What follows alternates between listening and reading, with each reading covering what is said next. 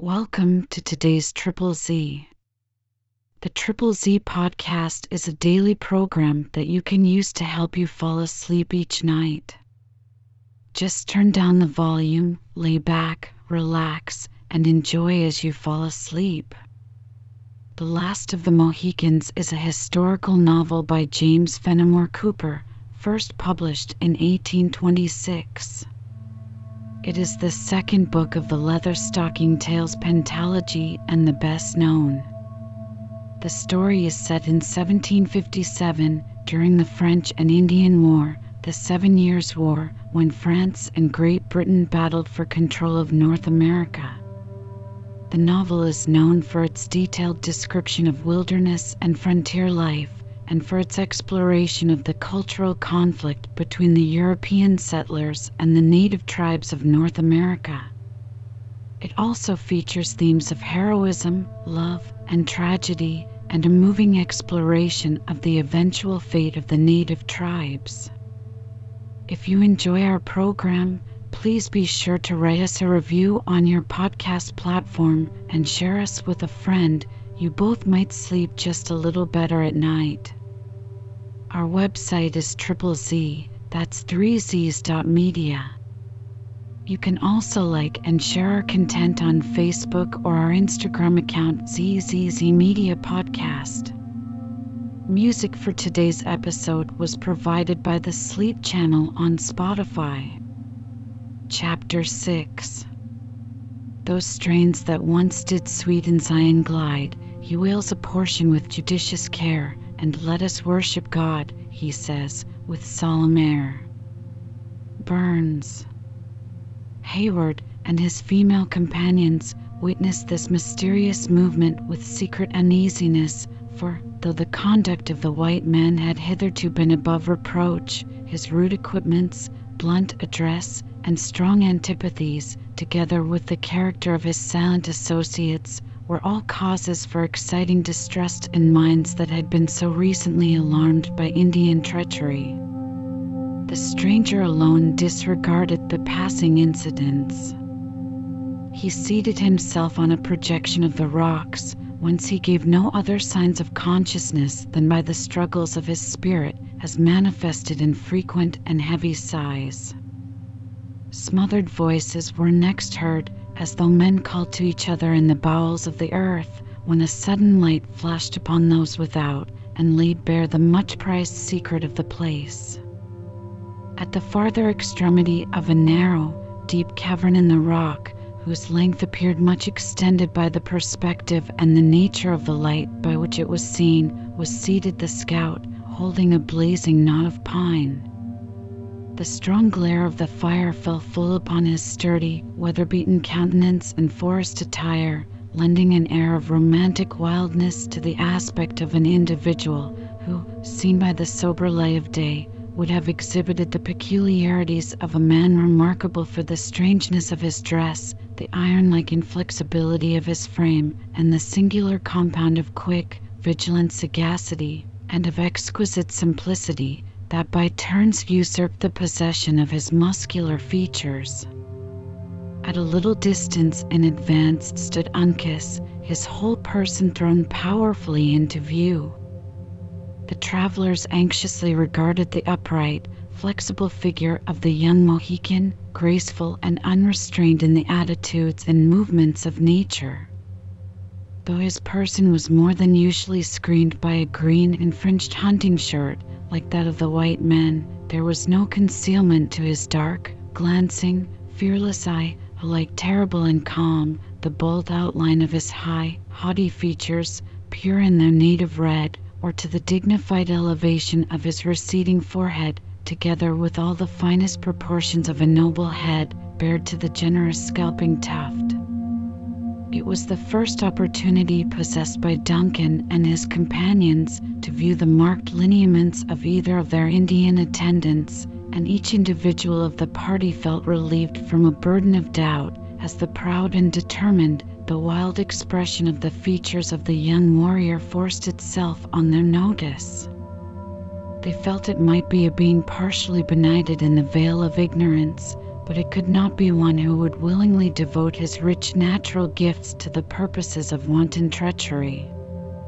The ingenuous Alice gazed at his free air and proud carriage, as she would have looked upon some precious relic of the Grecian chisel, to which life had been imparted by the intervention of a miracle, while Hayward, though accustomed to see the perfection of form which abounds among the uncorrupted natives, openly expressed his admiration at such an unblemished specimen of the noblest proportions of man.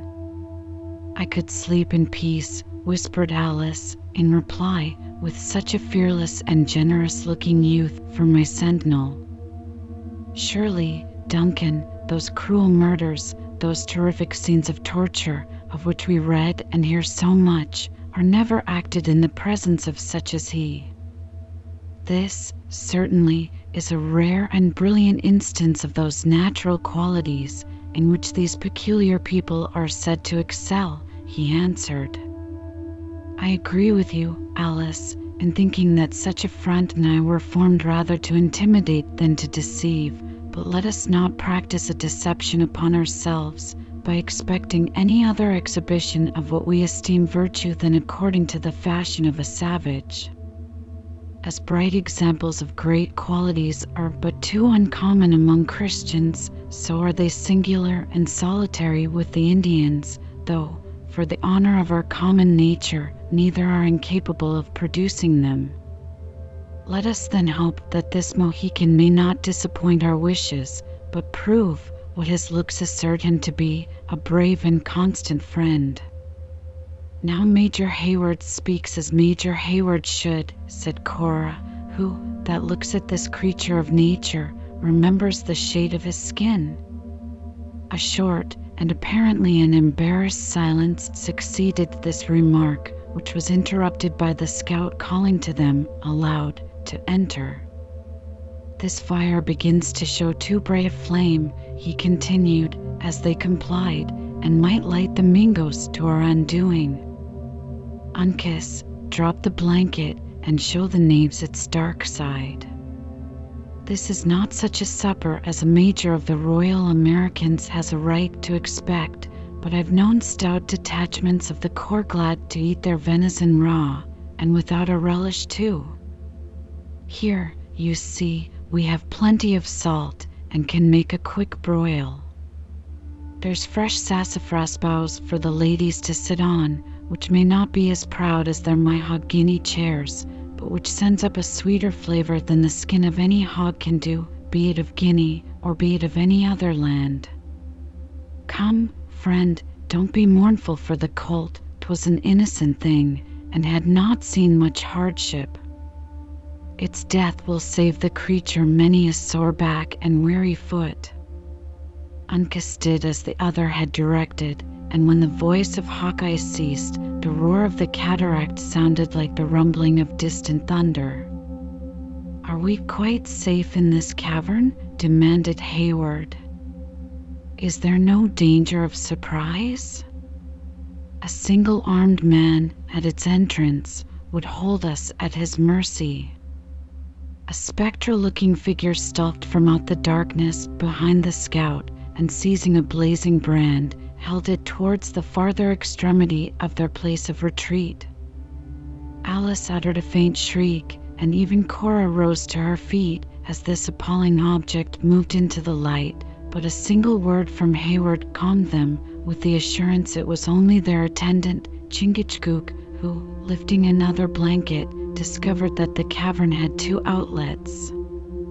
Then, holding the brand, he crossed a deep, narrow chasm in the rocks, which ran at right angles with the passage they were in, but which, unlike that, was open to the heavens, and entered another cave answering to the description of the first in every essential particular.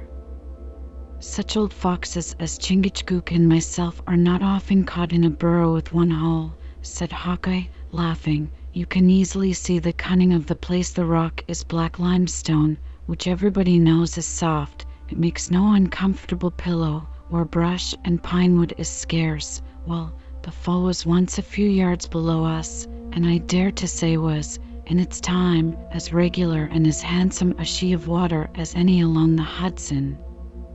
But old age is a great injury to good looks, as these sweet young ladies have yet to elarn. The place is sadly changed. These rocks are full of cracks, and in some places they are softer than at othersome, and the water has worked out deep hollows for itself, until it has fallen back, aye, some hundred feet, breaking here and wearing there, until the falls have neither shape nor consistency. "In what part of them are we?" asked Hayward. "Why, we are nigh the spot that Providence first placed them at, but where, it seems, they were too rebellious to stay. The rock proved softer on each side of us, and so they left the center of the river bare and dry, first working out these two little holes for us to hide in." "We are then on an island?" "Aye. There are the falls on two sides of us, and the river above and below. If you had daylight, it would be worth the trouble to step up on the height of this rock, and look at the perversity of the water. It falls by no rule at all. Sometimes it leaps, sometimes it tumbles, there it skips, here it shoots, in one place 'tis white as snow, and in another 'tis green as grass, hereabouts it pitches into deep hollows, that rumble and quake the earth, and hereaway it ripples and sings like a brook, fashioning whirlpools and gullies in the old stone, as it was no harder than trodden clay. The whole design of the river seems disconcerted.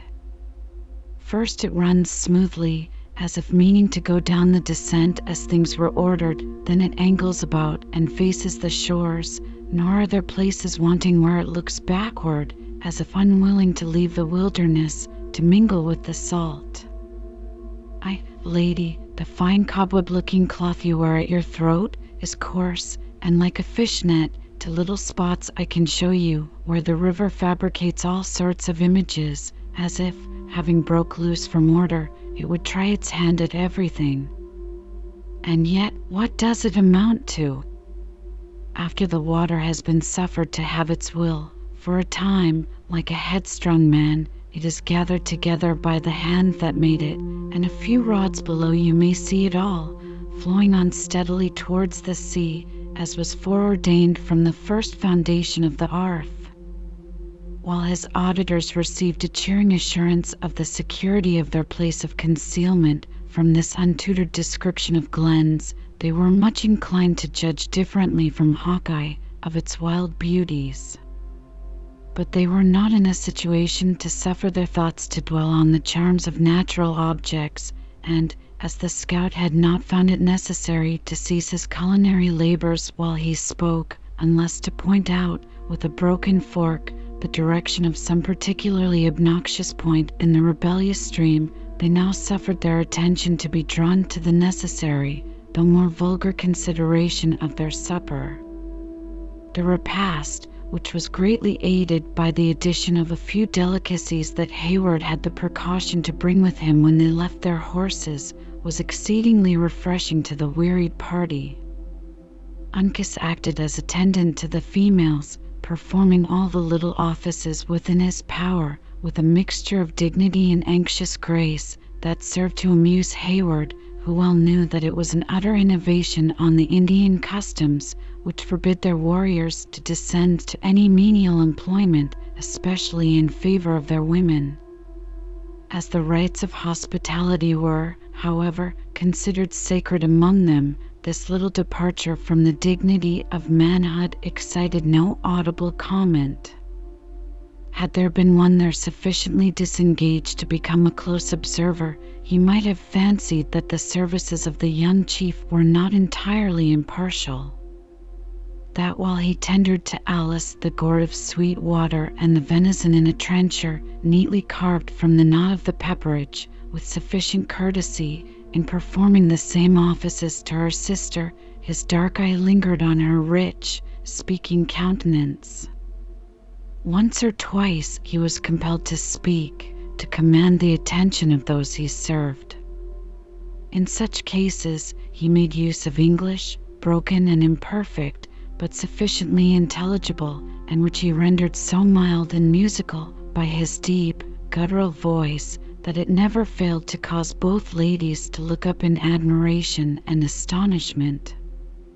In the course of these civilities, a few sentences were exchanged that served to establish the appearance of an amicable intercourse between the parties.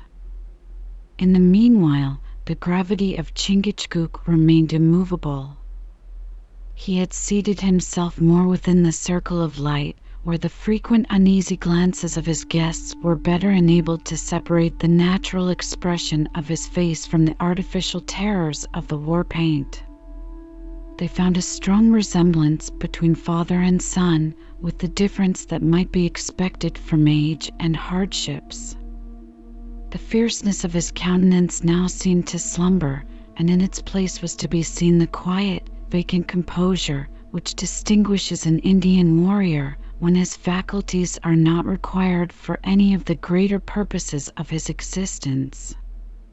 It was, however, easy to be seen, by the occasional gleams that shot across his swarthy visage, that it was only necessary to arouse his passions in order to give full effect to the terrific device which he had adopted to intimidate his enemies. On the other hand, the quick, roving eye of the scout seldom rested. He ate and drank with an appetite that no sense of danger could disturb, but his vigilance seemed never to desert him. Twenty times the gourd or the venison was suspended before his lips, while his head was turned aside, as though he listened to some distant and distrusted sounds, a movement that never failed to recall his guests from regarding the novelties of their situation to a recollection of the alarming reasons that had driven them to seek it. As these frequent pauses were never followed by any remark, the momentary uneasiness they created quickly passed away, and for a time was forgotten. "Come, friend," said Hawkeye, drawing out a keg from beneath a cover of leaves towards the close of the repast, and addressing the stranger who sat at his elbow, doing great justice to his culinary skill, "try a little spruce, 'twill wash away all thoughts of the cold, and quicken the life in your bosom. I drink to our better friendship, hoping that a little horseflesh may leave no heartburnings between us. How do you name yourself?" "Gamut, David Gamut," returned the singing master, preparing to wash down his sorrows in a powerful draught of the woodman's high-flavored and well-laced compound. "A very good name, and, I dare say, handed down from honest forefathers. I'm an admirator of names, though the Christian fashions fall far below savage customs in this particular.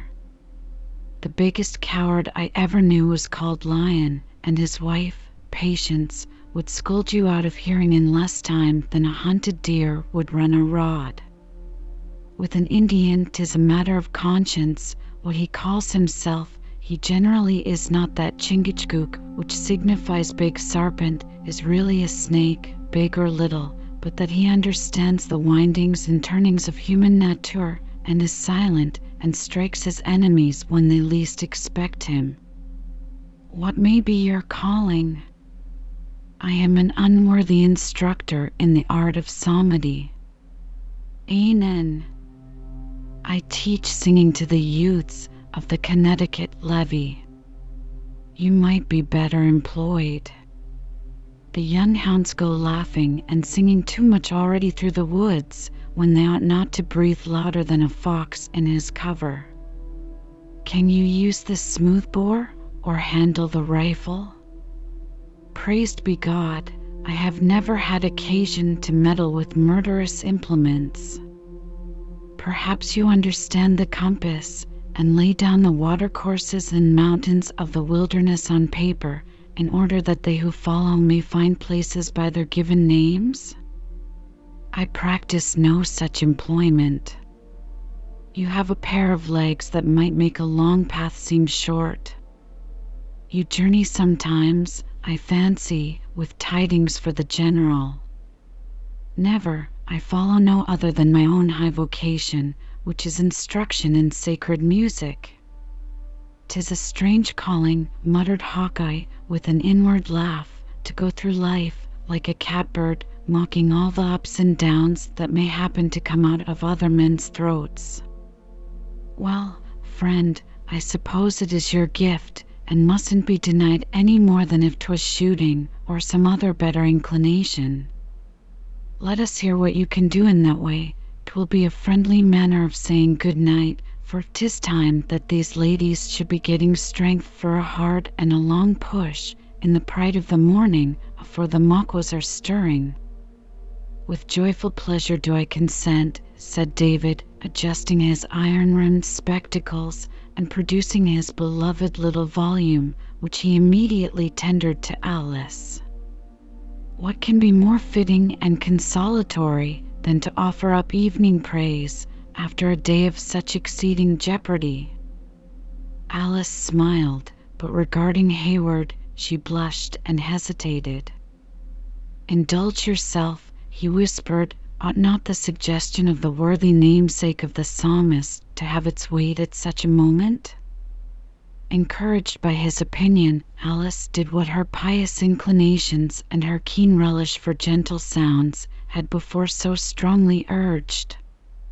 The book was open at a hand not ill adapted to their situation, and in which the poet, no longer goaded by his desire to excel the inspired king of Israel, had discovered some chastened and respectable powers. Cora betrayed a disposition to support her sister, and the sacred song proceeded, after the indispensable preliminaries of the pitch pipe and the tune had been duly attended to by the methodical David. The air was solemn and slow. At times it rose to the fullest compass of the rich voices of the females, who hung over their little book in holy excitement, and again it sank so low that the rushing of the waters ran through their melody like a hollow accompaniment.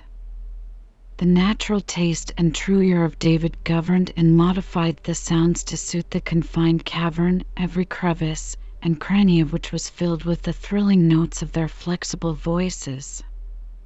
The Indians riveted their eyes on the rocks, and listened with an attention that seemed to turn them into stone. But the scout, who had placed his chin in his hand, with an expression of cold indifference, gradually suffered his rigid features to relax, until, as verse succeeded verse, he felt his iron nature subdued, while his recollection was carried back to boyhood, when his ears had been accustomed to listen to similar sounds of praise, in the settlements of the colony. His roving eyes began to moisten, and before the hymn was ended, scalding tears rolled out of fountains that had long seemed dry, and followed each other down those cheeks that had oftener felt the storms of heaven than any testimonials of weakness. The singers were dwelling on one of those low, dying chords which the ear devours with such greedy rapture, as if conscious that it is about to lose them, when a cry, that seemed neither human nor earthly, rose in the outward air, penetrating not only the recesses of the cavern, but to the inmost hearts of all who heard it. It was followed by a stillness apparently as deep as if the waters had been checked in their furious progress, at such a horrid and unusual interruption. "What is it?" murmured Alice, after a few moments of terrible suspense. "What is it?" repeated Hayward aloud. Neither Hawkeye nor the Indians made any reply. They listened, as if expecting the sound would be repeated, with a manner that expressed their own astonishment. At length they spoke together earnestly, in the Delaware language, when Uncas, passing by the inner and most concealed aperture, cautiously left the cavern.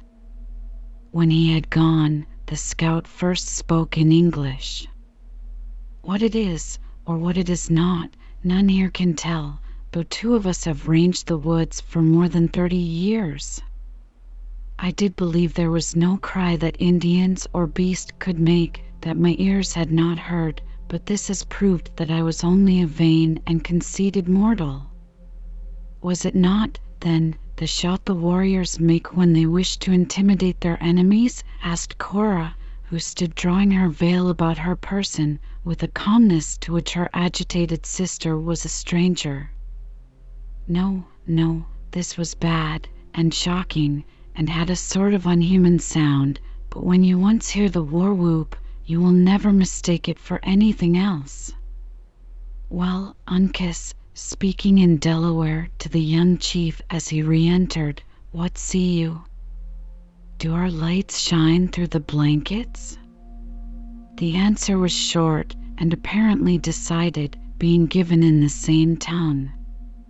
There is nothing to be seen without, continued Hawkeye, shaking his head in discontent, and our hiding place is still in darkness. Pass into the other cave, you that need it, and seek for sleep. We must be a foot long before the sun, and make the most of our time to get to Edward, while the Mingos are taking their morning nap. Korath set the example of compliance, with a steadiness that taught the more timid Alice the necessity of obedience. Before leaving the place, however, she whispered a request to Duncan that he would follow. Uncas raised the blanket for their passage, and as the sisters turned to thank him for this act of attention, they saw the scout seated again before the dying embers, with his face resting on his hands, in a manner which showed how deeply he brooded on the unaccountable interruption which had broken up their evening devotions. Hayward took with him a blazing knot, which threw a dim light through the narrow vista of their new apartment.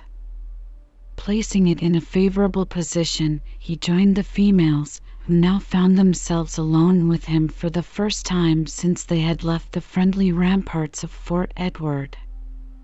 "Leave us not, Duncan," said Alice. "We cannot sleep in such a place as this, with that horrid cry still ringing in our ears. First let us examine into the security of your fortress," he answered, "and then we will speak of rest."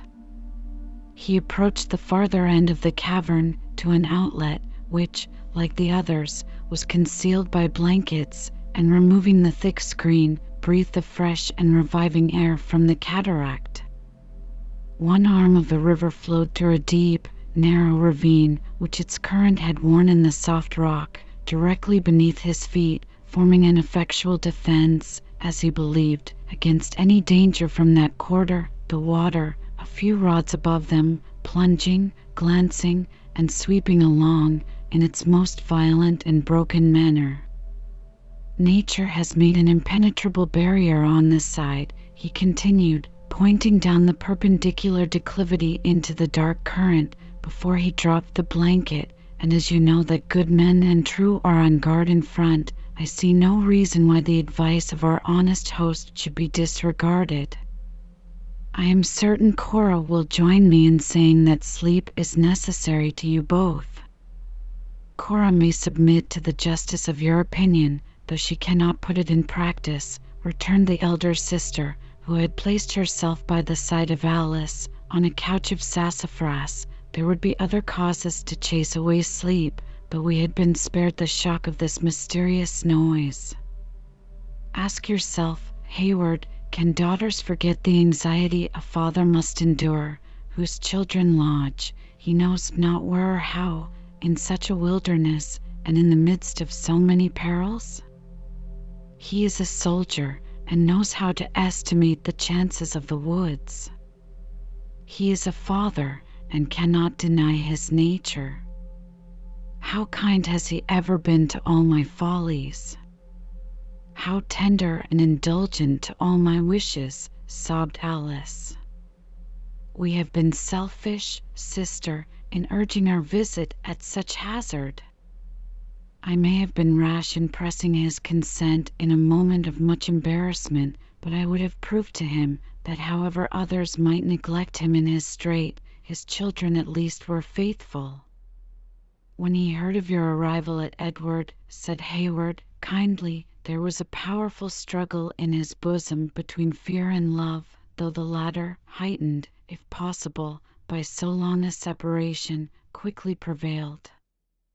It is the spirit of my noble-minded Cora that leads them, Duncan," he said, "and I will not balk it. Would to God that he who holds the honor of our royal master in his guardianship would show but half her firmness. "And did he not speak of me, Hayward?" demanded Alice, with jealous affection. Surely he forgot not altogether his little Elsie? "That was impossible," returned the young man. "He called you by a thousand endearing epithets that I may not presume to use, but to the justice of which I can warmly testify. Once, indeed, he said dash." Duncan ceased speaking, for while his eyes were riveted on those of Alice, who had turned towards him with the eagerness of filial affection to catch his words, the same strong horrid cry, as before, filled the air and rendered him mute. A long, breathless silence succeeded, during which each looked at the others in fearful expectation of hearing the sound repeated. At length the blanket was slowly raised, and the scout stood in the aperture with a countenance whose firmness evidently began to give way, before a mystery that seemed to threaten some danger, against which all his cunning and experience might prove of no avail.